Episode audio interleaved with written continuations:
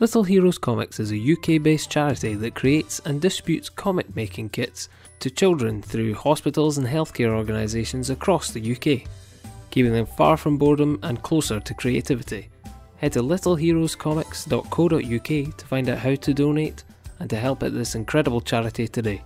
One of the ways you can help them out and get some amazing all age comics at the same time is by heading over to fairsparkbooks.co.uk.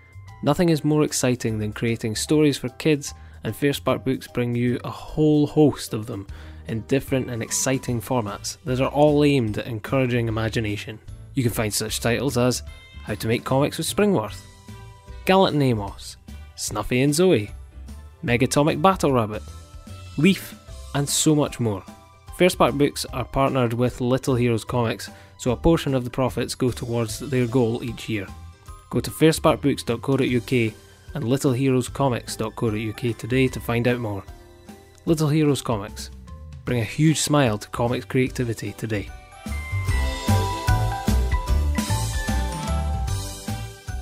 Welcome to That Comic Smell podcast.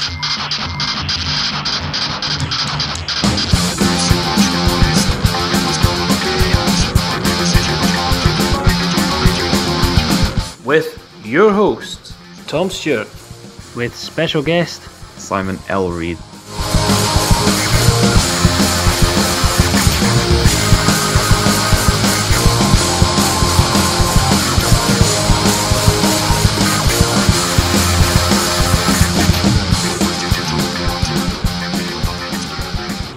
Mean, we're just kind of into it, dude, because uh, I just start recording as soon as uh, the call comes on. So Yeah, this yeah, is, this fine, is- yeah. it's just easy, ozy, man. it Um, is the easiest way to do it, yeah. Yeah. Um. So, how are you doing? I'm doing just grand. Nice. Yourself?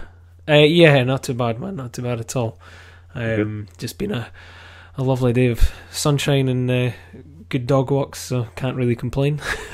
Yeah, it's been a lovely day here too, apart from the fact it's pretty much constantly been raining, but I mean, other than that, you know, glo- gloomy skies, constant rain, classic Cardiff Nice. weather. Yeah, just a bit. Well, it's normally like that up here. I mean, we're we're like a basically like a seaside part of uh, Dundee in Scotland, you know, Mm-hmm. and it's it's usually just pissing down all the time. Um, but odd occasion you get a good day of sun like today, so not too bad. And how it Um, goes with uh, the coastal coastal cities, coastal towns. Yeah, basically, yeah. Um, just for the the folks at home listening, uh, who are you, sir? Uh, well, my name is Simon L. Reed. The L is my middle initial, um, not the uh, Mexican for the. Um, it's uh, middle initial. Michael J. Fox, Samuel L. Jackson, Yes. Malcolm X, whatever his name was. Um, that sort of situation. Uh, read as in read a book, R E A D, just in case anyone needs to, you know, find me. Yes. Um, and I am a author turned comic book creator. oh, nice. How did you uh, How did you end up stumbling into comics? Well, it's a long story. Um, We we got time, dude. We got time. okay. I mean, growing up, I always thought of graphic uh, graphic novels, comics, and things. You know, being pretty much you know superhero stuff and not much else, to be honest. And you know, lame things like Tintin and the Beano Yeah. things like that. So I never really had much of an interest in them when I was younger. Um, I'd not even read a graphic novel until say 2013. All right. Okay. Um, I was about. So I'm 33 now, so just counting back, you know, I was in my late 20s okay. um, when I first, and that was pretty much enforced upon me via university because I did um, a creative writing MA. All right. Uh, Okay. well, I did a BA first, and we did uh, Maus Art Spiegelman, All right. Yeah. Yeah. and um, so I didn't, I didn't really think a lot of it to be honest. I thought it was you know impressive and, and it was, you know it's pretty interesting and all. Mhm. Um, so I was at the time because I was doing a creative writing degree. I was getting into doing some spoken word Yeah. Yeah. Yeah. and a friend of mine told me to buy um, Building Stories by Chris Ware. All right. Yeah. And I don't know if people haven't seen it, it comes in sort of. Well, she told me to buy it online. Um, I think the reason she told me to do that was because of what it actually is. If, if nobody's seen it, it comes in like a box that's like a uh, maybe the size of a board game box. Yeah. Just ridiculous and just full of different different things and um, different sort of mediums of getting sort of uh, the graphic novel, I suppose, across Well, that's what Chris And, um, Ware's more known for. He's more eccentric, kind of putting together of uh, of books, like he's Yeah, like yeah. he's Acme ones and everything as well, like the giant size things. So, Mm. yeah, yeah, But this thing was sort of, um, you know, like a concept piece, and I like things like that, so that fascinated me anyway. Um, but also, I think the fact that it was so slow paced and mundane in many ways, yeah, yeah. yeah. like this story wise, I mean, there's not a lot really going on. Well, there is, but it's very, very slow paced, like a novel would be. Yeah, yeah, yeah. So I found that sort of fascinating, and the amount of detail he goes into things like that is pretty remarkable stuff. Mhm. Um, but then, you know, it's just finding space for it really in the house. It's just it's so massive, it's ridiculous. Um, but yeah, so I got into making little comic strips then, um, which ridiculous things, which I put on my Instagram page. Um, Was I don't that know if you've seen any of those, but Was it predominantly just off of the the Chris Ware thing, like just seeing that kind of propelled you forward to wanting to do comics, or was it just just purely because just because of the university? Not necessarily. Well, partly. Um, it was mainly just me doodling while I was bored in in lectures. Um, to be honest, because I had the Hmm. little flip pad, um, so I just divided it up into threes, you know, and, and just did little things, took photos of them, uploaded them. I didn't upload them to Instagram initially. Actually, I uploaded them to my personal Facebook account. All right, So initially, only my friends were seeing my stuff, um, and they were saying, you know, they, you know, finding them funny and things like that. So eventually, years later, actually, I, I started uploading them to Instagram, and um, you know, they became, well, they are quite popular. Not, you know, grand scale. I get No, like uh, double double digits likes. You know, it's Yeah, not, not yeah, that yeah. crazy. You know, but um, um, mainly because the art in them is dreadful, Frankly, it's just uh, a different but- style, dude. It's just a different style. yeah, for me, it's more about getting a joke across than you know, Yeah. uh, spending hours and hours and hours drawing a thing, um, drawing a strip. Um, you know, on my Instagram account as well, you know, I don't sort of follow anyone, so Right, 'cause I wanted to kind of build an organic audience. I didn't want to look at my followers and think half of those are reciprocal likes. You know, I, I just wanted to make something. So that was kind of a a thing within itself as well. Mhm. Um, so basically, I'm there and I'm sort of influenced by, well, nobody really directly. Um, but one day I did a Google search for, um, there's a director called Todd Solondz. I don't know if you've heard of him. Oh no, if not, no.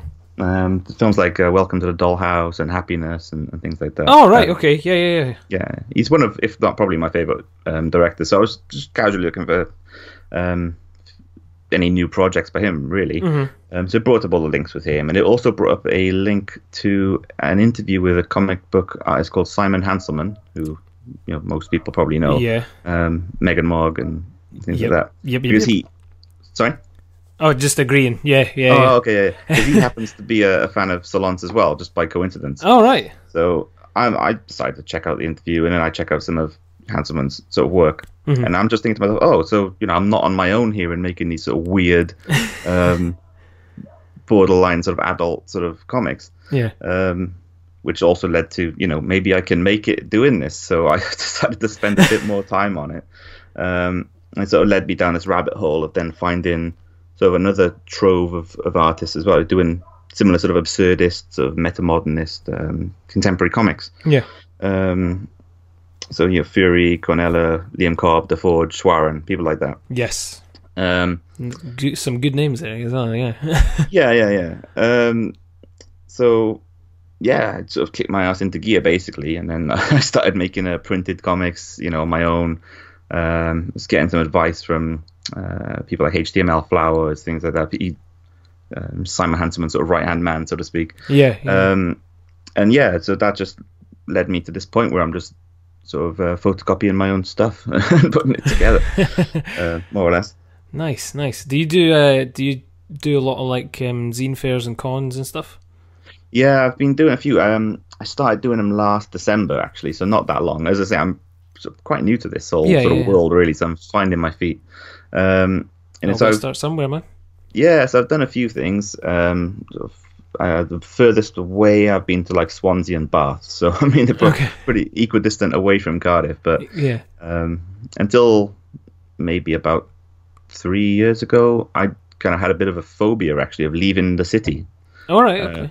of Cardiff. So I haven't ventured that far away, you know, really, yeah. yeah, um, yeah. sort of on my own um, until that point. So now I'm kind of open to going anywhere really. So um, yeah, I'm finding it interesting. You know, just meeting new people and um, sort of seeing what other people are up to. Nice, nice. It's it's amazing how much um, comics can open you up to sort of trying new things just by proxy, not even realizing mm. that it would happen. Uh, you tend to find that a lot of folk that have maybe been quite solitary or people that have, have maybe had sort of fears or phobias or, or anything along those lines mm. tend to gravitate towards sort of comics as a medium overall. Um, mm. I, th- I think it's because it's such a creative thing and you can do whatever you want with it. You can do sort of humor comics, you can do recipe comics, you can do anything. You know what I mean? Exactly. Yeah. It opens it up so much that I think a lot of people gravitate towards them so much so much easier. That's that's good. Um, were you always quite creative as you were growing up? Um, yeah, pretty much. I've always been doing something or other creative. Um, you know, through primary, secondary school, I'm always sort of I wasn't really focusing on classroom stuff. You know, I was always doing doodling or waiting for some sort of any sort of creative task or what you know whatever. Yeah. yeah. Um, so yeah, I've always just been doing something or other. Um, I mean, I went. I'm. This isn't really my background. You know, comics. This, this my background is writing, really. So yeah. Um, but I always found that when I was writing, say, novel, novels, novellas, whatever, mm-hmm. um, that you then have to sell that book to somebody who's going to have to invest hours, maybe even days, into reading it. Yeah. Uh, with a comic, you know, you can give somebody that, and they're done with it in two minutes, you know, or one hour. You know, it depends. If you've got a graphic novel, you can get through that in probably an hour or two if you wanted to. Yeah. Um, so it seems to be more accessible. Um, I find when I'm writing, I'm always sort of in a cinematic mode, uh, like in my head. Right. Okay. So I feel like I'm, I can maybe get these ideas better um, across better actually in, in, comic form. Yeah, yeah, yeah, definitely. There's more um, reflection of what's going on, you know, in the old headspace. Yeah, definitely. um, yeah, so you you do have a pre- predominantly um, writing background. You were saying you were a, a spoken word artist. Uh, I used to be a long time ago. I sort of uh, hung, so, up, hung up my boots, so to speak. so is that is that where it all kind of um, originated like writing for you? Was it was it starting with like poetry and spoken word pieces, or were you always kind of write, writing and jotting stuff down? Um, yeah, I mean when I, I mean when I was a kid, uh, my parents bought me a picture dictionary, and I used to flick oh. through the pages and then just point at a random picture, and then I have to sort of include that in a sentence or a paragraph, or you know, and that was just my tr- practice from a you know being an eight year old or a nine year old. Right. So sort of um, sort of escalated from there. But then there was a big gap where I didn't do you know any uh, writing at all, and you know through high school, um, and then I went and worked a load of you know rubbish jobs. Um, Don't we all? You know, with literally no creative uh, prospects at all. Yeah. Um, no time to do anything creative.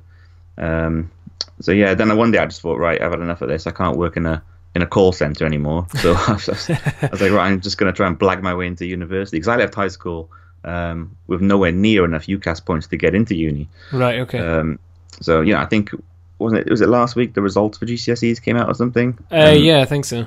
You know, everyone's fretting over not getting enough, you know, grades to go to uni or whatever. I I literally just went to an open day, accosted the head of the course and said, "Look, I can do this course. You know, put, put, put, me on the course." And then they were sort of like, mm, "Maybe not. No, I don't know. We'll see how your UCAS application was." And then by the time I got home, they'd emailed me and said, "Yeah, come in for an interview tomorrow. We'll see what we can do." Oh, nice. and then they just put me on the course. So, and then, um, you know, I said to them, "I'm gonna um, repay your faith, I, I suppose."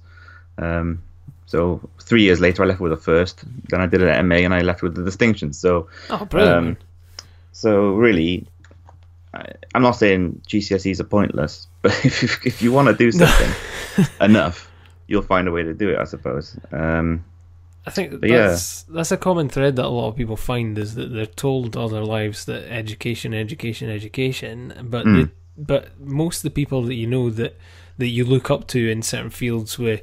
Um, whether it be actors or, or writers or anything, um, the most of them didn't really have much of an education background. Most of them just mm. had such a passion for things that they just went for it. You know, I mean, they tried every avenue possible to get into the thing. You know, mm.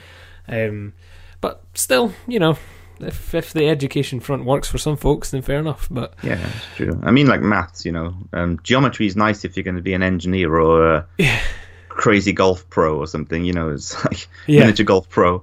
Um, but a lot of the time, half the things you get taught are not practical anyway in day to day life. So no, the uh, most of it's just a memory test anyway when it comes to testing. So Yeah, exactly. Um, no, I think the uh, I think the school system uh, uh, worldwide basically has uh, has a lot to be desired. To be fair, but hey ho.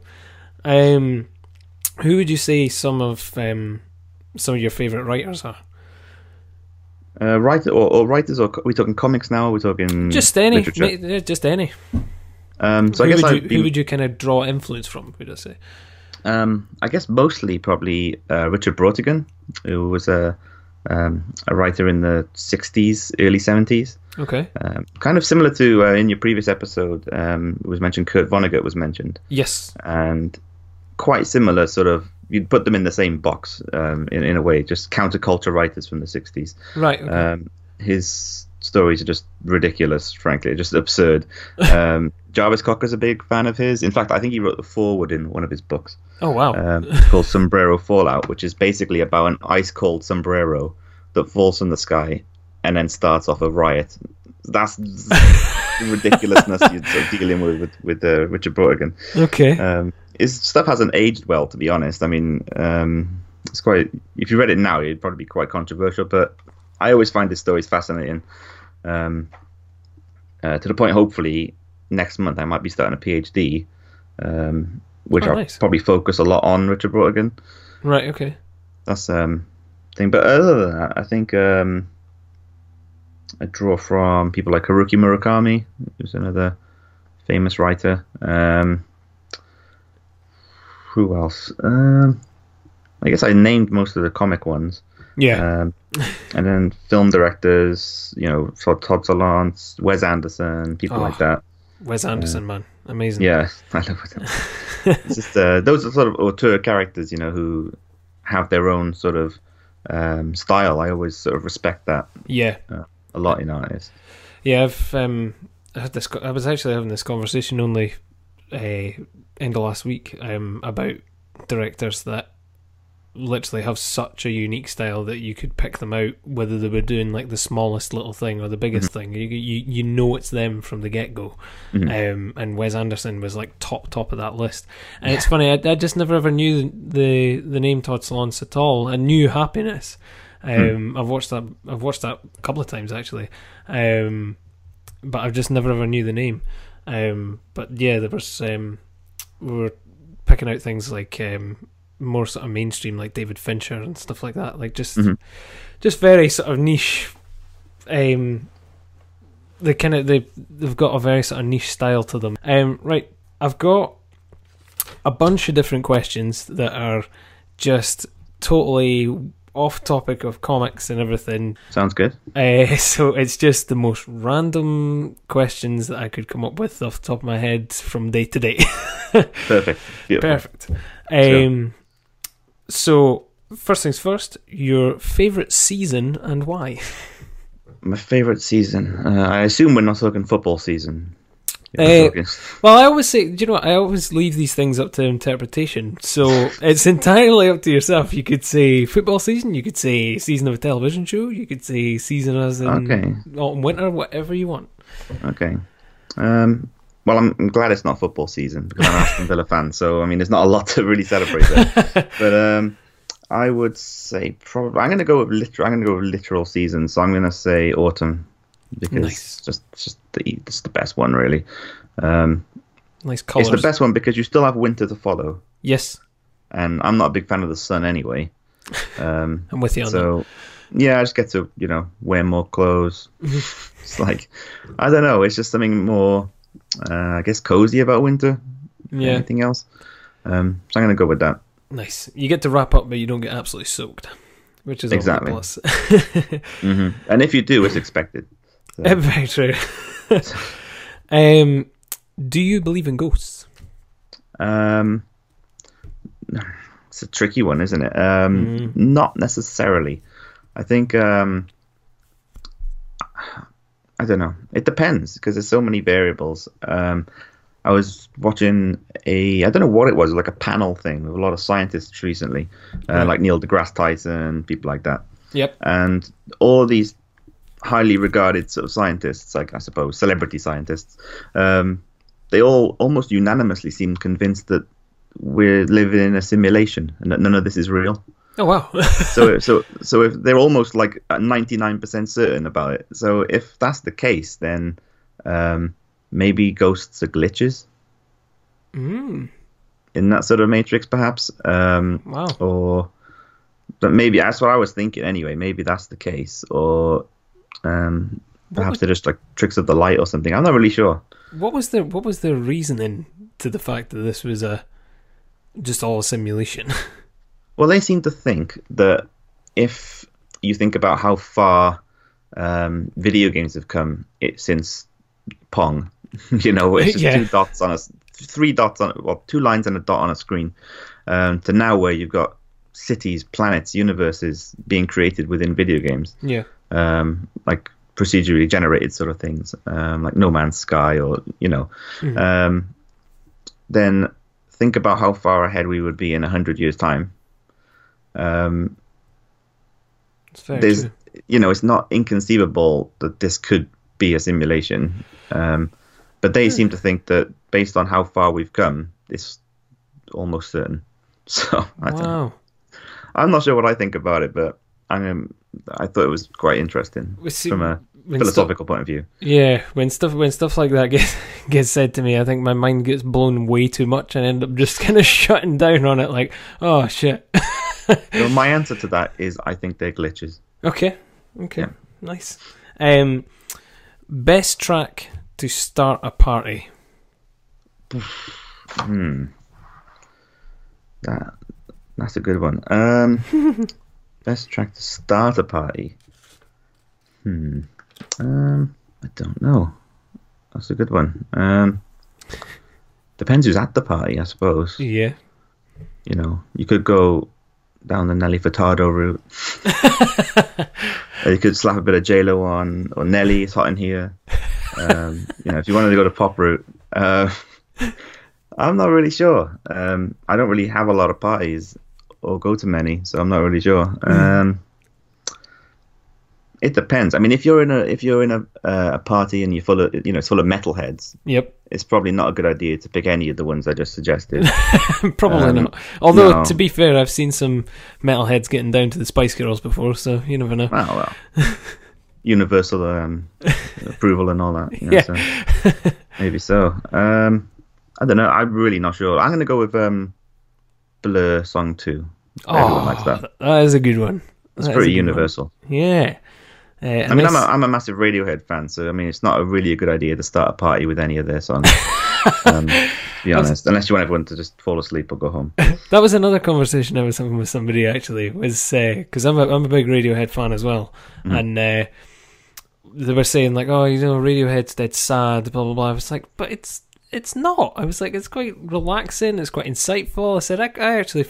I actually get quite happy when I listen to Radiohead. I mean, I'd listen to In Rainbows, and it just chills me out, and I feel It's a quite- beautiful album, that is. Yeah, yeah, it's It amazing. really is. And Uh, uh, then, but then you could slap on like Kid A and you know Idioteque or something. You know, it's it's very true. But um, pretty uplifting stuff. Yeah, it was just I was kind of like it's just pretty good stuff, but he just kept referring to like say like old old school um Radiohead. So he was going to like Street Spirit and Mm-hmm. um he's he's going to like oh listen to the content on Creep and stuff like that. I'm like, Like yeah, high and dry. Or yeah, I'm going, but you're not going far enough in. Like, no. but even then, it's still pretty good tunes. so I think it just depends on what party you're starting. You're right. They're master musicians. so. Yeah. oh, it's God. They are. They really are. Um, what would you say is the best track to finish a party? Uh, now we're in Radiohead territory. Yeah. um, because you could send somebody out um, out of the party with a you know nursing their headache um, or, and or physical wounds. Um, um, One hell of a party. yeah. Um, are there any songs that are kind of like you know, so long, fuck off, get out of my house? Um, not that I can Um, think of.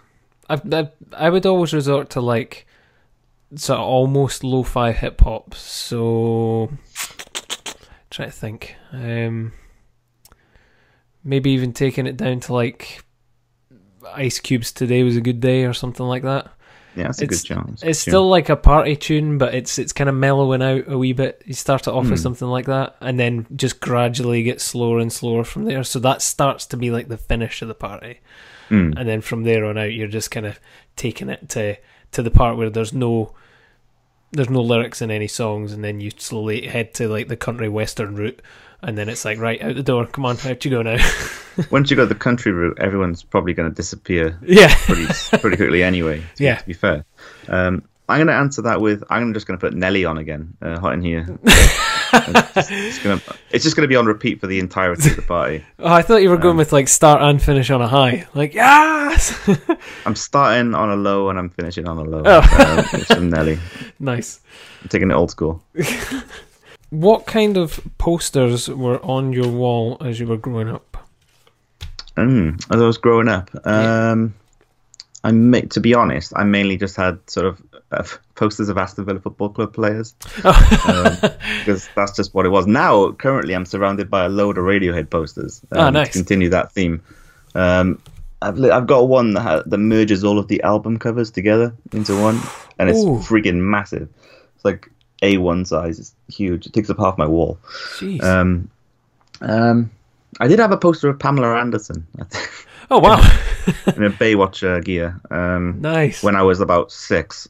I, I can't explain why I had that, um, but I did. I don't know. Maybe it just made me feel a bit older than I was. I'm not really sure. it was a really looking back on it. I think why did I have that at such a young age? I remember I bought it from a guy um, in a town centre who had loads of posters on the floor. and I'd just been to see like I don't know what it was like the mask or something, and I just thought right I'm going to buy that, and um, yeah, maybe it kind of maybe it reminded you of like Cameron Diaz in that film. To be fair, maybe not too Maybe. far off the the pair of them from from the mask anyway. To to Yeah, she looks like an almost completely different person in in the mask yeah um, than to literally any other film she's in. yeah exactly. I can't really explain that, but um, yeah, very uh, um, embarrassing uh, question for me to answer, but that's my answer anyway. Actually, Yeah. thinking about it, um, I did have a poster of um, WWF wrestler, the Big Boss Man. Um, oh, nice. Um, again, I don't know how I got that, or how I got on my wall, but yeah, I did have that. Were you particularly into wrestling, or just like a guy in a in a kind of security outfit? no, I wasn't. I wasn't um, particularly into the Big Boss Man. Um, you know, like, like a super fan of his. Um, yeah, I was a wrestling fan when I was a kid. I always have been, to be honest. I still am. All right. Uh, yeah, I went to um, WrestleMania back in April in New York, oh, nice. uh, which is really cool on two fronts actually, because I got to go to that, uh, but also I got to go to uh, Desert Island Comics Oh, uh, lovely. in Brooklyn. yeah. uh, which is a bit of a sort of sort of mecca as far as comic book shops are concerned, Yeah. uh, contemporary wise, anyway. Um, and so like they sort of, they sort of have some of my books in their shop now. So if anybody uh, by chance happens to live in New York City, just go and buy my stuff. brilliant. Absolutely brilliant. Otherwise, Um, they'll just collect dust forever. Um, so is it predominantly sort of WWE that you watch, or No, I, watch anything, literally, literally anything and everything. oh, nice. Um, so yeah, that's. Um, I had another podcast before that was literally just wrestling related. All right. but that's kind of an influence on my comics too in a way because sort of the flamboyant characters Okay. flamboyant um, storylines but Yeah.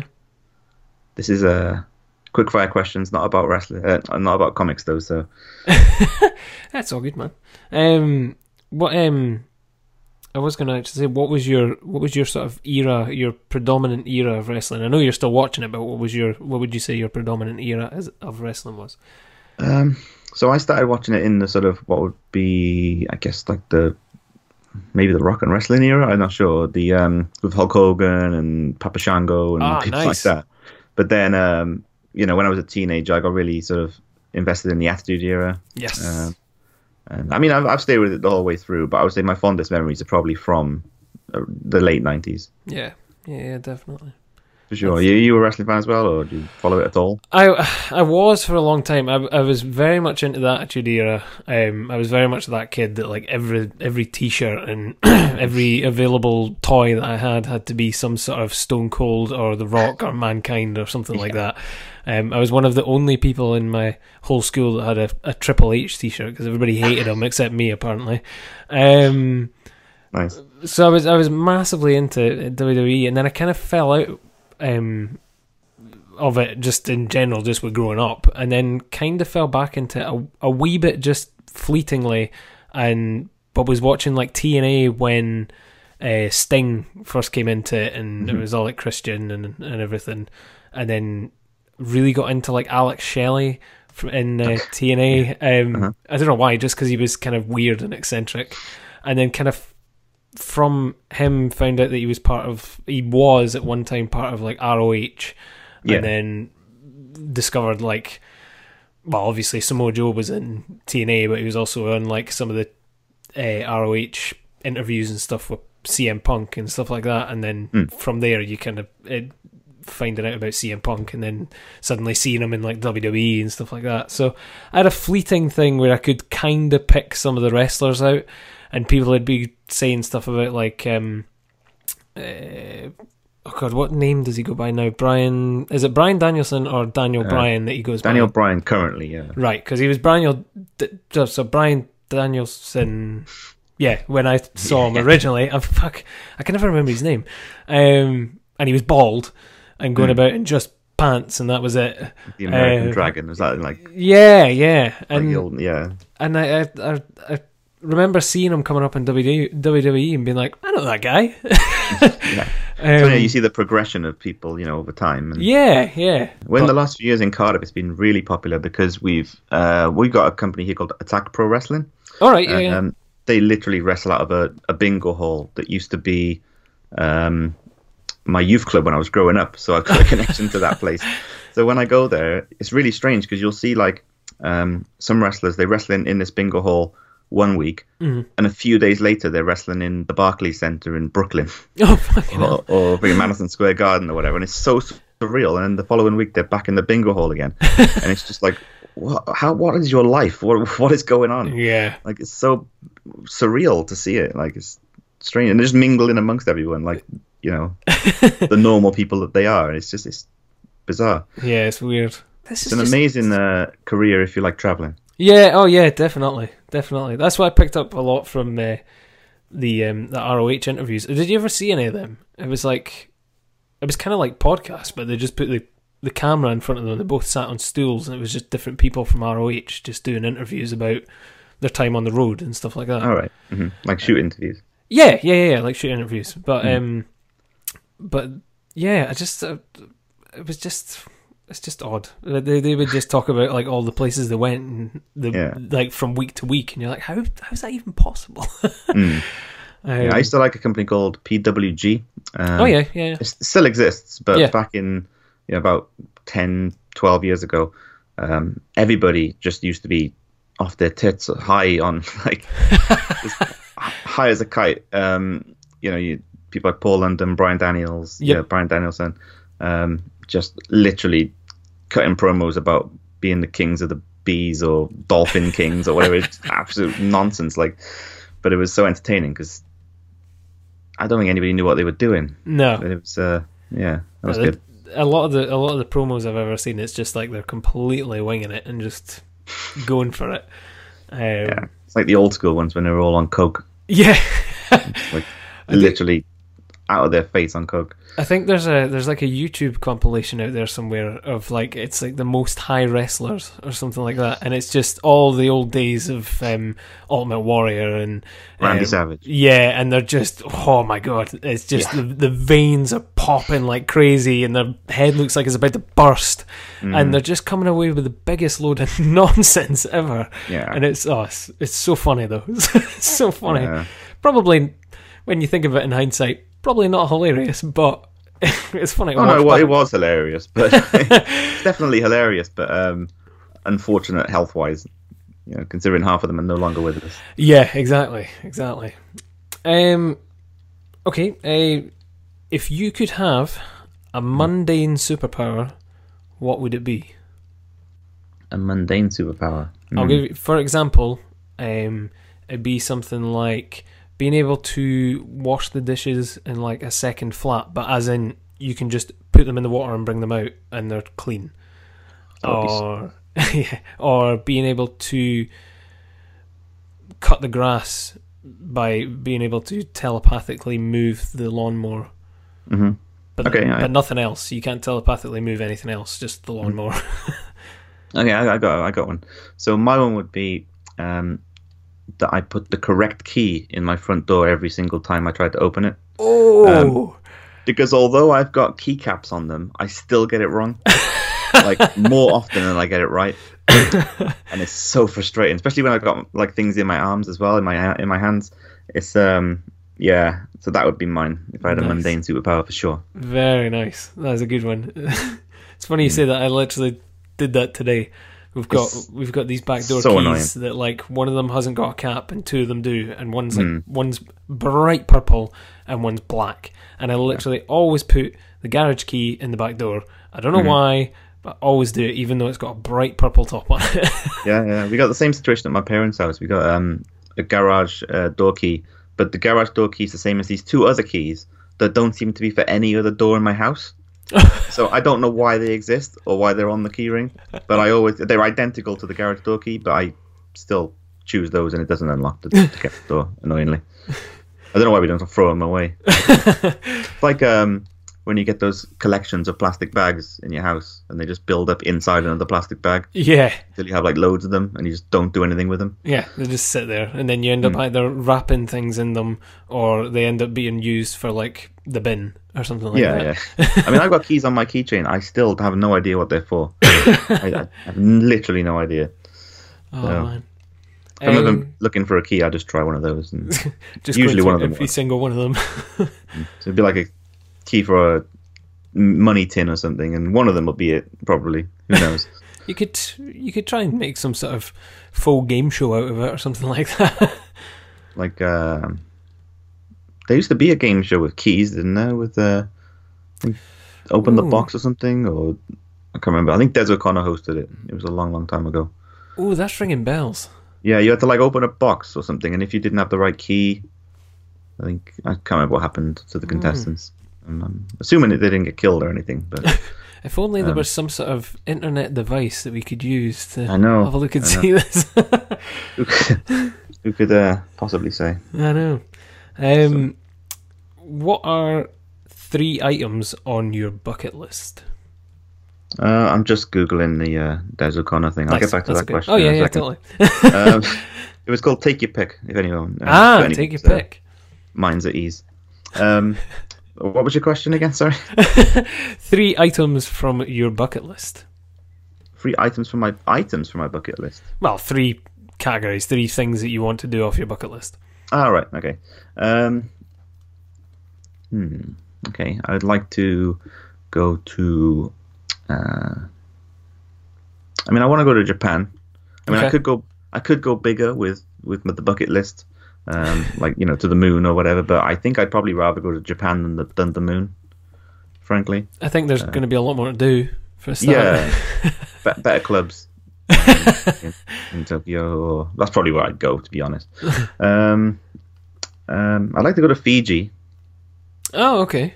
These are all just places that I would like to go. Yeah, but Um, still. Actually, scrap Fiji.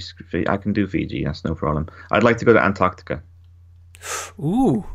Mm. Why, why so Antarctica? because although I wouldn't like to go to the moon because there's nothing there, um, I'd like to go to Antarctica because um, uh, because it just seems like such a bizarre place that like that exists on this planet and that there's like people who actually live there Yeah. all year. It's just well, scientists obviously, but it's just weird. like I, don't- I, I don't know. Um, I'd like to go there. I mean, to be fair, I think the same thing of Australia. You know, I, I think that's just, just a bizarre place considering where it is geographically. Yeah. Um, but yeah, no, yeah, for sure. I think you have to go to um, uh, Chile before you can get to Antarctica. Oh, really? I think that's the route. I think you go to Chile and then you get a boat um, to Antarctica. Wow. Um, So That's- yeah, That seems very odd, but Yeah. fair enough. And apparently my, that's the route. my geography is awful, so I wouldn't be able to tell you any of that in the slightest. Yeah, When you there's like this.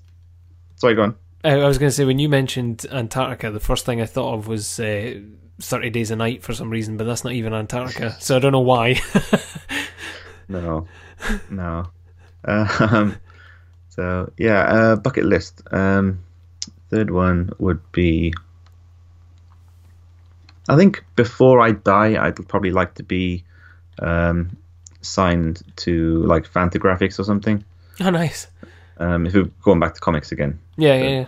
that would be you know an ultimate goal. But you know, I'll t- pretty much take anything publisher wise. Would you um Not picky. would you submit to Fantagraphics? Uh, well, funnily enough, when I went to when I went to New York, um, they had a comic uh, convention on there.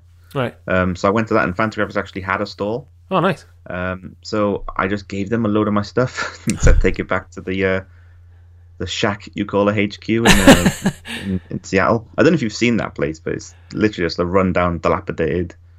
Yeah, House. I always see that they're doing like garage sales, and then they actually have a video of them going out to the garage and where all the books are, and I'm like, holy shit! Like, it's just somebody's fucking flat, effectively. Yeah, it's like it's strange how like arguably the you know biggest contemporary comics publisher in the world that's their HQ, and just, I just find that fascinating. I think they just they Um, try to keep everything so rooted in where they kind of came up from. Yeah, yeah, It's it's oh, it's brilliant. I like Um, that though.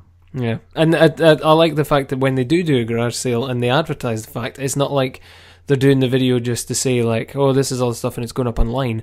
They're genuinely saying, "Come to this area and come and do the garage sale because you're not going to get it any other way," kind of thing. But yeah, pretty much. Um, that sort of exclusivity of of, uh, of the situation. yeah, Um, but yeah, no, that's that would probably be my third one. Um, although you know, I'm not cutting myself off from any other publishing opportunities by saying that. Just to put that as a a, a subclause, a footnote. so for any publishers out there, um, this is uh, this is Simon Reed saying, "Take his stuff, please." Yeah, yeah, come get me. I'm free, and I'm willing to do anything within reason. Obviously, You're not going to completely whore yourself out, not yet. no, no, no, no. I, I mean, you know, if you want me to sort of, I'm not doing anything like that. But if you want me to appear at any events or anything, I'm, I'm, I'm willing to go wherever. I'll pay my way. Um, what is the well, if you have, what is the weirdest museum you've ever visited? Ooh. Um, in well, I didn't go to it, but in Dublin they have a leprechaun museum, um, which I walked past. Yeah, they have a they have a nat- the National Leprechaun Museum is in Dublin. Um, Jeez. I sort of walked past it, but I, I just couldn't bring myself to, to go in there. Um, uh, what else? They have another weird museum there. It's just literally just a house that some guy used to write in, but I can't remember which one it is. It might be the, it's not the, it's the James Joyce Museum. It might be. I think it might be the James Joyce Museum. Right. Okay. It's, it's just doesn't look like a museum. I didn't go in there either because it just looked like a house. But the weirdest one I've been in, um, I don't know. I don't tend to go in weird museums. Um, whenever I go to cities, I do make a point of going to their modern art museum. Right. Uh, everywhere I go, I always go to make a point of doing that. Yeah. Um, and by everywhere I know, I mean I've only been going places since like 2017, so, so not not that many. Um, Dublin, Montreal, New York, they're art museums. Um, I don't know. There's not a lot of weird museums. What's the weirdest museum you've ever been to? And I'll throw it back at you. Um. Well, we went to we went to the Sex Museum in New York, which was pretty strange. Um, like, don't get me wrong, I expected it to be kind of filled with like fetishes and stuff like that, but oh, it was just very, very surreal. There was, Didn't know where to look. well, there was just things that I wouldn't have even thought of in a million years, and I'm like, holy, holy shit! You know, like rooms filled with. I, if I remember rightly, it was rooms with headphones on the wall, and it was different clients speaking to. I think like sex workers and like what they wanted and stuff like that, but none of the actual sex. Just it was just like what they wanted. Um, it was their their order. yeah, it was just oh, it was just odd. And then another room with headphones and just weird orgasm noises and stuff. And then there was like art, like modern art interpretations of uh, sexual organs, and then how different animals reproduce and stuff. But just all presented in quite a surreal way. Um, they have interesting sort of like areas, like the say, for example, the thong wing or the hall of crotchless pants or anything like they that. They didn't see what see that's what I was expecting. I was expecting stuff like just like oh this is like the wall of dildos or something like that. But mm-hmm. no, nothing like that. It was that's all it was very much like the the Tate Modern of of of sex museums, you know. It was very upper class but highbrow. Yeah, very very highbrow, but like in a kind of arse end of nowhere part of New York that just looked like a shop, just any mm-hmm. old sort of gift bookshop, and then you went upstairs and it just led to this massive sex museum that was across loads of levels. Um, I do actually have a proper answer for that question now that I think about it. Oh, okay. Um, when I was in um, Montreal, I went to the Barbie Museum. The Barbie Museum. yeah, just let that sink in. The Barbie Museum is is literally um, a museum full of Barbie stuff from the olden times to now. Nice. Yeah, nice. I almost bought a nice bright, bright pink um, T-shirt with Barbie written on it, but I was kind of low on funds at the time. Had I gone to the museum at the start of the trip, I would have bought that. But um, yeah, I went on the last day. So of all places, Montreal. Does yeah. does Barbie actually even originate in Montreal? It seems a very American so. idea. Yeah, I don't believe so, but they have the Barbie Museum there. Yeah, oh well. Don't ask me why. I have no idea. Maybe there's just a very eccentric and affluent fan yeah, possibly. Just set, oh. set it up. I wouldn't. Maybe it's a touring museum. I'm not sure. I didn't really uh, sort of. Be, I wasn't in there for long. I wanted to kind of get in and out, but I wanted to just say I'd been there. You know, yeah, so that's fair enough. That's why I went. I think. I think aside from the uh, the sex museum for myself, I think it would have to be. There's a little museum in. I think it's the Lake District. I'm not too sure. That's. Uh, it's got a bunch of like famous cars in it. Um, but I think they're all like they're just like done in versions that kind of maybe had been used on sets or maybe not, but they've now ended up in this small hall, hmm. and they've put like almost like mannequin slash slash sort of waxwork figures beside them so that you know what car it is, even though they've got massive signs telling you what it is. Um, Sound just that just sounds like a horror story. It was that just it was just odd. I mean, like one of them was like Herbie, the love bug, but it was one of the very used Herbies, so he was like brown.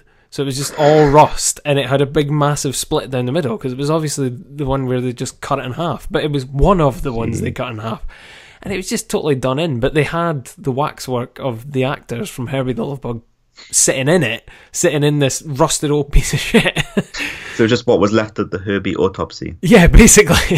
yeah. Um, I went to um, I went to Beaulieu Car Museum.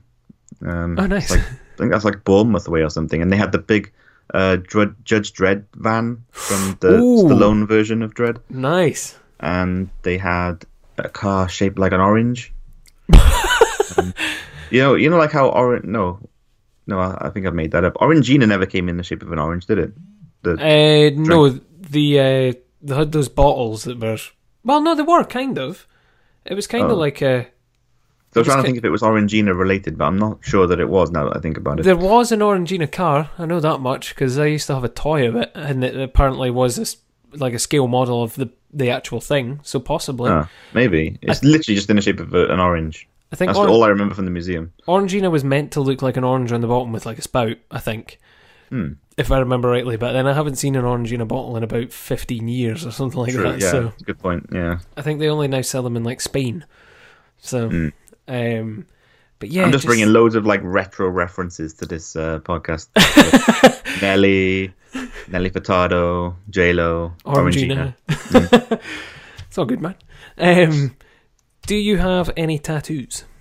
I do. I have one, um, and it is on my right forearm, and it is of um, to go back to Radiohead again. It's the sort of Blinky Bear logo from the Kid A oh, era, nice. um, but it's three different versions of it. Um, and uh, yeah, that's the only one I have. And it took less than an hour, which was nice because it only cost me sixty quid. Oh, brilliant!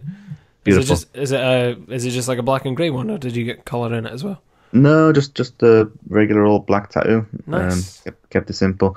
But I do want to get a tattoo um, in the future. Literally, it just says "Do not cremate," um, because I, I, I, uh, under no circumstances want to be cremated. Uh, I want to be buried. Um, Just- so I just want you know any sort of person who has to see my body after I'm dead to say, "Oh wait, don't cremate him. it's got this, it's got this on him." Just uh, just on the off chance that you you might suddenly wake up like bride style from Kill Bill and break your way out. yeah, I, I just, I just don't want to be put in an incinerator, basically, dead or not. Um, no interest in that at all. Nice. Or being frozen, actually. Um, I saw a documentary where I think it, for some reason in my head, I keep thinking it's Louis Theroux, but I'm not sure. Um, where this young girl, she's about 15 or something, he takes a, she's getting, she's been agreed to be frozen when she dies, and they basically this company does it on the cheap, and they've just got these big, um, I guess you call them like silos Right. full of like liquid nitrogen, and they just throw the bodies in. So there's like multiple of them floating around in this silo at any one time. Um, it just sounds bizarre. It's just want- odd. yeah, There's like no a- use for that at all either. you kind of just have to fish out the correct one when it's time. It's uh, That's so strange. mm. but um, yeah, no, uh, under no circumstances to, to be cremated. That sounds like a very Louis Theroux type documentary thing. Yeah, I don't know. I might have dreamt it though, to be honest. So I always do that. Like I always like sometimes I'll say to somebody, "I remember that film where this happened, this happened." So like that doesn't exist. And I'm like, "Yeah, stars, whatever." And like, no, they they weren't in such a film. Like I genuinely do do that. I sometimes just make up things that don't exist at all. Films, TV shows. I think that's just a sign of a good imagination, dude. Mm. But I'm convinced I've seen them. That's, that's the, Well, you just need you just need to go and make them now. That's the thing. You've got Mm. the idea now. Now you can just pitch it towards them and go, and it stars this person, and I know it stars that person because I've seen it. got intellectual uh, c- copyright. yeah, exactly. hmm Um, have you ever used a typewriter? Um, we had a typewriter in my parents' house when I was growing up, but um, it had no ink. No. and the keys were a little bit too hard for me to press as a five year old. Right. Um, so I just used to mash the whole thing down with my arm um, just to see all the little things come up. Um, but no, I've never used one, and I don't know, it just seemed like a pain in the ass, really. So They're um, surprisingly easy to use. yeah, A lot of people go on about them. I, I, I remember I did a whole project. We we didn't have a computer when I was younger, so the only way that I could do a, a school project was on the typewriter, effectively, because everybody else had computers. So Mhm. um, I did this this whole one on. Uh, I think it was like favorite comedies or something like that, and uh, took all the these printings from, uh, like pictures and printings from books in the library, and then cut them all out, and then just typed about all the characters and what the shows were about and stuff on the typewriter. that's pretty Um, cool. It was it was surprisingly easy to use at the time, but I've used the same typewriter since, and yeah, it is like just like hitting it with a hammer now. Yeah. Yeah, it's a completely different sort of experience. yeah. But then Do again, you remember, do you remember what comedies you wrote about? Um, what did I write about? Uh, Blackadder, Uh-huh. um, the Goon Show. The Goon Show. Yeah, I've got a Goon book here somewhere. Um, it's a um, script from the Goon Show. oh, do you? Yeah, I picked it up in a charity shop literally about three weeks ago, Amazing. like a quid. Oh, nice. Is it actually Hmm. from? Is it? Is it got credited written by Spike Milligan or is it? Uh, I'm not sure. I've not looked for it properly yet, um, Hmm. but I've got it. I, I remember writing about them because I I think my great uncle had literally just given me some Goon Show tapes, um. So I just all of a sudden become obsessed with the Goon Show. Mhm. Um, what else did I write about? Uh, Only Fools and Horses. Um, I'm trying to think. starting Oh, to sound like a, a schedule for the uh, Gold Channel or Dave or whatever I, it's called. I, now. yeah, it was definitely UK TV Gold at that point. Nice. Uh, Red Dwarf, and there was a couple other. Oh, uh, Fawlty Towers. all the classics. Uh, there was something else, I, I, but I can't remember. Oh, Dad's Army. That was it. Oh Dad's yeah, Army. okay, yeah. Uh-huh. Um, yeah, there was quite a few. Um, there was other ones because it was quite a thick thing once I finished it. Um. I think I just got a bit too overzealous with like old BBC books and just Mhm. started to photocopy every one of my favourite ones and just been like, right, shove them in a book, it's fine. Like the golden age of British comedy. yeah, yeah, basically. Mhm. Um, I don't know where that went actually, because my mum did actually have it for a very long time. I have no clue where that went.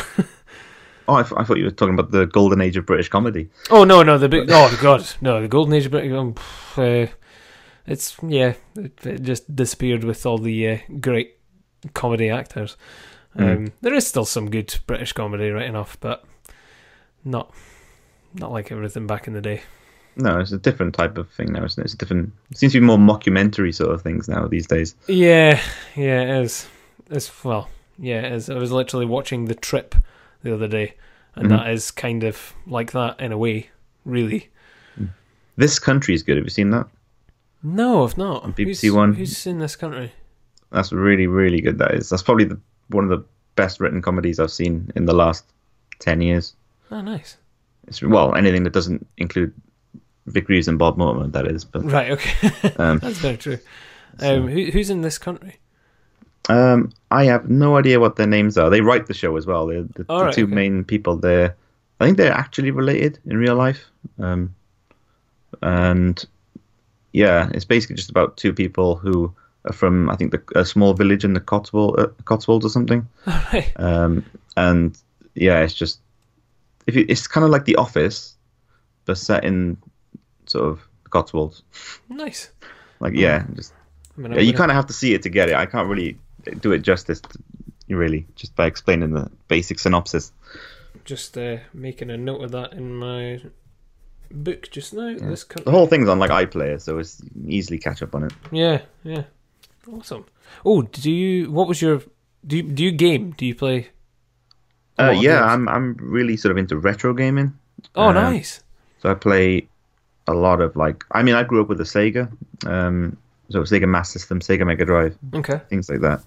Um, so yeah, I played. I've got a PS4, but I, I to be honest, I, I play my sort of retro consoles a lot more than I do my PS4, which says a lot for uh, modern games. Yeah. Well. Yeah. We're uh, we've literally just dug out the old PS One and been playing Mhm. that recently as well. We're playing a bit of Bust a Move or Bubble Bobble, as some people would like to know it. Um, and uh, a bit of Crash Team Racing. Oh, Um. They've just re- re-released that, haven't they? Yeah, they did. Yeah, they released like a, a an HD version. Um, what else did we play? Oh, Micro Machines V3. Mhm. Yeah, stuff like that. Um, but yeah, I've still I still stand by my old SNES. It's still set up downstairs. SNES. Yeah, big time. Um, Yeah, a lot of SNES games I really liked growing up, but I never owned one. So my only time I ever got to play a SNES was whenever I went round a friend's house and they just happened to have a SNES. yeah. Um, but it seemed to me that everyone who had a SNES, their parents didn't want anyone around the house. For anyone who had a, anyone who had a Mega Drive was like, yeah, come on in, everything's you know. Um, so I barely ever got to play a SNES growing up, but um, I just remember playing like F Zero, Mario Kart, um, Super Punch Out, Nice. uh, games like that. Um, yeah, it's mainly just sort of anything that was multiplayer, really. Yeah, yeah. Uh, I mean, I, I, over a friend's house, you can't really sit down and play Zelda. Um, no, although yeah. a lot of my friends did whilst I was growing up. the amount of times I was forced to sit and watch them play Ocarina Time over and over again, I was like, oh my god. That's the worst. That is when like it's they insist on playing a one-player game and you just got to sit there and watch. Yep. Uh, Yep. It's quite frustrating. Happened to it. Happened My friend went through all of like Final Fantasy VII over my house. Oh, Jesus. I like because I'd already finished it and he wanted to sort of he wanted to have a go on it, and so every time he come over, he'd just make me watch him play it. it was really weird, and like I wasted an entire summer on that. Yeah, retro games just seem to be more fun to me anyway. Yeah, yeah, definitely. I just a lot of people go on about that how like oh you you think that the retro games were so much better back in the day, but play them now they're not that great. I think they're better. I still enjoy them. I think they're much harder because a lot of them were sort of designed with the arcade in mind. You know, Yeah. just um, coin eaters basically. yeah, Um, so when you do play them, they're frustratingly difficult. yeah, But yeah, I just find them more fun. I don't know. Just oh, awesome. if um, So getting an emulator on my PC sometime. you know, just Yeah, I've I've never had much luck with emulators. They've they've always done me some disservice at some point. But then I'm I'm pretty crap at trying to figure out how to set up the controls on a lot of them. So Mm, I yeah. usually I'll set up everything and then I'm missing like one control and I can't figure out how to set it up. And I'm like, oh for fuck's sake. um, yeah, it's pretty frustrating. Yeah. Well, dude, uh, we have um, reached the the hour mark. I, I've, I didn't even notice that. I just literally looked up there and saw that we were on the hour mark. So long Uh, by. yeah, totally. Um, I've got a bunch of um, questions just to kind of wrap things up. Okay. They're uh, kind of quick fire, depending on how you see them. So, Okay. um, do you think that different coloured M and M's have different flavours? Uh, only the orange ones. Ah, yes. I, I'm I'm with you on that. They do. They genuinely do the orange one. Yep. Somebody said that they thought that only Smarties did, but not M and M's, and I wholeheartedly disagree. that I Hmm. think that orange M and M's definitely taste like orange. Yeah. Um, still or sparkling? Oh, still. Like sparkling is just basically fizzy nothing. Yeah. yes. Really. Um, white or brown bread? Brown bread. Every time. Yes, That was that. You, that was quick off the mark as well. That was almost like a fuck white bread, brown bread. Mm-hmm. Yeah, yeah, yeah. I, that is literally a fuck white bread. um, Batman I'll put that on a t-shirt. yes. That, actually, you could capitalize on that big time, man. Mm. Just fuck white bread. Um, Batman or Superman? Um, Batman. I just think Superman's a bit unfair Okay. because he's That's just fair. like maxed out on everything. Yeah. It, it, it has been said before that Superman is like somebody using the cheat codes and putting all the XP up to full. Yeah, it's So- a bit cheap. I.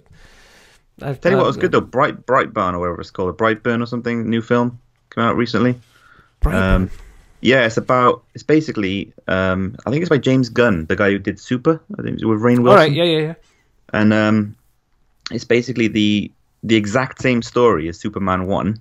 Okay. Um, however, the kid in this one happens to be evil, so he has all the same attributes as Superman, all the same powers and stuff, but he's evil. So it's like how it's, how do you stop that? So yeah, Wow. Bright definitely worth checking out. It's really twisted. It's, it's really good. That's it. That's another one I'm just going to write down quickly. Brightburn. Perfect. Thank you for that, dude. I think that's what it's called anyway. I can't, remember now. It's fine. if I don't find it, I'll just search up James Gunn superhero. I'm sure I'll be Mhm. able to find something. Um, favorite biscuit. Oh, um, it's not even close. Chocolate Hobnobs. Oh, amazing! Good Chocolate shot. knobs are the best ones. And I, I refuse to eat a singular one. I have to put them sort of inverted on top of each other. so it's kind of like the chocolate layer forms a sandwich in the middle. You are Um, doubling down, my friend. That's how I eat them. Yeah. That must be like the most hardcore thing to dunk into a tea. Pro- yeah, probably. Yeah, it's probably just true. Everyone in work hates me for it though, because I'm I eat up all the chocolate Hobnobs. But um, it's, uh, yeah, that's definitely the best one. Um, still in the same vein, and this one's going to be very controversial, and usually Mhm. is pretty controversial. Mhm. Jaffa cake, cake or biscuit? It's a cake. Wow. It's a cake because it's a cake because it's a, it's a sponge base. Okay, So I'm going with cake. A sponge is a cake, right? So I'm going with cake. it's true that they they are located in the biscuit aisle. They're like very small cakes. Okay, okay, they are That's called Jaffa I- I cakes. To be fair, so Mm. yeah, it's it's funny. Do you know what? I've, I've asked. I've asked Jaffa cake, cake or biscuit with everybody so far, and the difference in answers is so, like it's so polar opposite. I'm, I'm on an It even, is. I'm on an even keel right now. That it's It's one of those ones, isn't it? It's, it's like is soup a drink or a food? Like because it's, it's, it's you know you can do both, and I've had people say it depends on the you know um, receptacle. Yeah, If you're using a, a mug, it's a drink. If you're using a spoon, it's a food. I, I don't know. But yeah, that's yeah, another but one. you could still you could still tip the bowl back and drink it. exactly. I know. Perfect. Well, that is all the questions I have, dude. Do you have any questions for me? Um, No, I don't. do, do, do, have you? Do you ever make any? Have you made any comics yourself, or? I personally haven't. Well, I say I haven't. I've made strips. Um, I made I made a strip recently, just a one-off thing that was just it was a play on the the awesome comics um, podcast guys. Um, nice. But it was just like a four-panel thing, and that was it. Um, but I've done I've done strip work before because I used to study animation um, mm-hmm. at college, and one of the things we had to do, like a module that we had to do in the course, was for comics, and we had to make a couple of strips. Um, and I made a couple of strips for that, just like six panel strips, um, yeah. just with a little character that just fell into random situations. I think one was he gets a bright idea where like the light bulb comes above his head, and then the light bulb sprouts arms and legs and runs away. Um, and he's just like shaking his fist at it. Um, and I think the other one was like a guy standing in a room, a pool cord drops from the roof. He pulls the cord, the lights go out, and then when the lights come back on, he's dressed as a clown. It's you know, it was just stupid stuff like that. Um, but I've never actually sat down and made a, a comic. But never say never. It may it may no. ha- may happen just yet.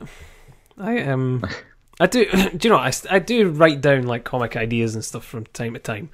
Mm. Um, I've got like a whole list of them. So if I ever did want to make them, I do have a whole list of them. It's just at this very moment in time, I don't have the inclination to make any. I'm not in any rush, you know. So yeah, yeah, all um, the time in the world. Yeah, yeah. Well, I say that, but you never know what could happen tomorrow. So I may just crack on with it now, having said that. Do you think um, analog comics are dead? No. Do you, do you think there's room for them?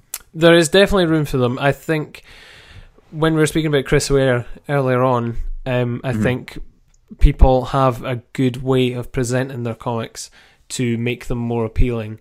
Um, I think there's a lot of comics that we, as a podcast, but a lot of us have, have, have looked at where we've said like we would love to see that in hardback form because I know it would look better on paper as opposed yeah. to being digital. Um, mm-hmm.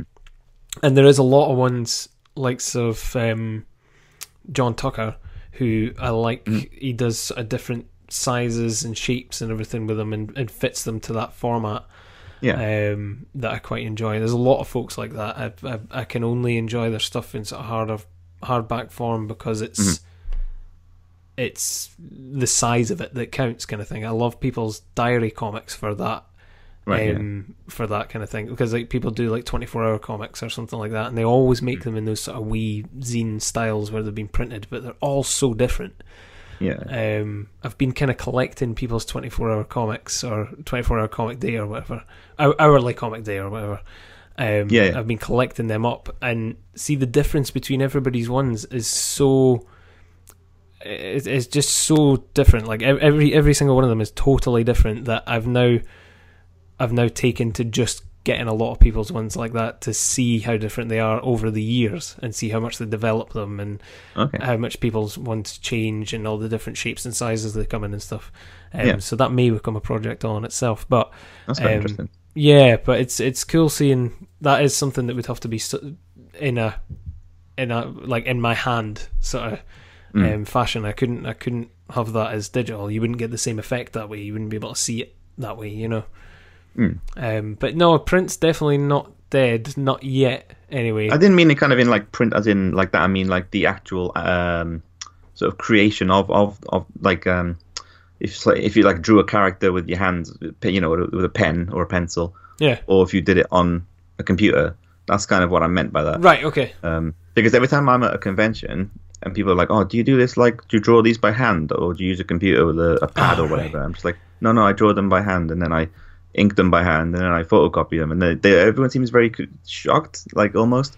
Um, I've had some really strange reactions to that, like, "Oh, really? That's, that's very old school," or "It's very retro." I think it's I think it's just because people expect them to be put out so much quicker if they're done digitally, but it's not necessarily. I mean, if somebody's really, really, um, really, really adept at doing stuff in a more traditional fashion, they're going to be quicker at doing that than doing digital. You know, mm. um, I always think of um, well nowadays anyway. I, I, after speaking to him, I think I, I think of um, Daryl Thorpe because um, Mhm. he he I always thought he did his stuff digitally, but it turns out he's actually he did a lot of his he he does mostly all of his stuff um, hand drawn and then Hmm. colors it digitally. Um, but he's actually been doing a lot of his stuff uh, sort of more watercolor and everything more hands on now. And you would think it was done digitally the way you look at it. Mm. Um, yeah, I think stuff like that, like when when you've got more of an illusion of it being done digitally, but it's actually just because it's got a stronger, bolder line to it that it's it's done like that. You know. yeah, it seems that way. Yeah. Well, thank you very much for doing this. Oh, thanks for having me on. I appreciate that. Yeah. Can I can I plug a few things before I go? Yeah, yeah, totally. I was just going to say. and do that. I was going to say just uh, where can everybody find you and what what have you got coming in the pipeline and etc. etc. Oh, rock and roll. So um, my sort of comic strips are on Instagram as at Simon. Well, it's just Simon L Reed Comics. Mhm. Uh, most of it's just that, to be honest. Um, Twitter's just my name, Simon L Reed. Um, I've got a comedy podcast. It's a bit of a surreal one uh, called Pit of Chimps that can be found on most podcast things and YouTube. um, and my web store is shop SLR, so my initials, um, uh, uh, dot bigcartel.com. So uh, if you want to get any print things, and that's where you can get those. Nice. Um, in the pipeline, I'm trying to get together a, a graphic novella. Um, I just need, I'm in the watercoloring phase of it now, so right. um, I'm hoping to get that out early next year. But other than that, if you see my name on a festival poster, come see me. Nice one. Perfect, dude. Well, thank you again for doing Rock this. and roll, thanks for having me on. Appreciate it. It's been fun. Uh,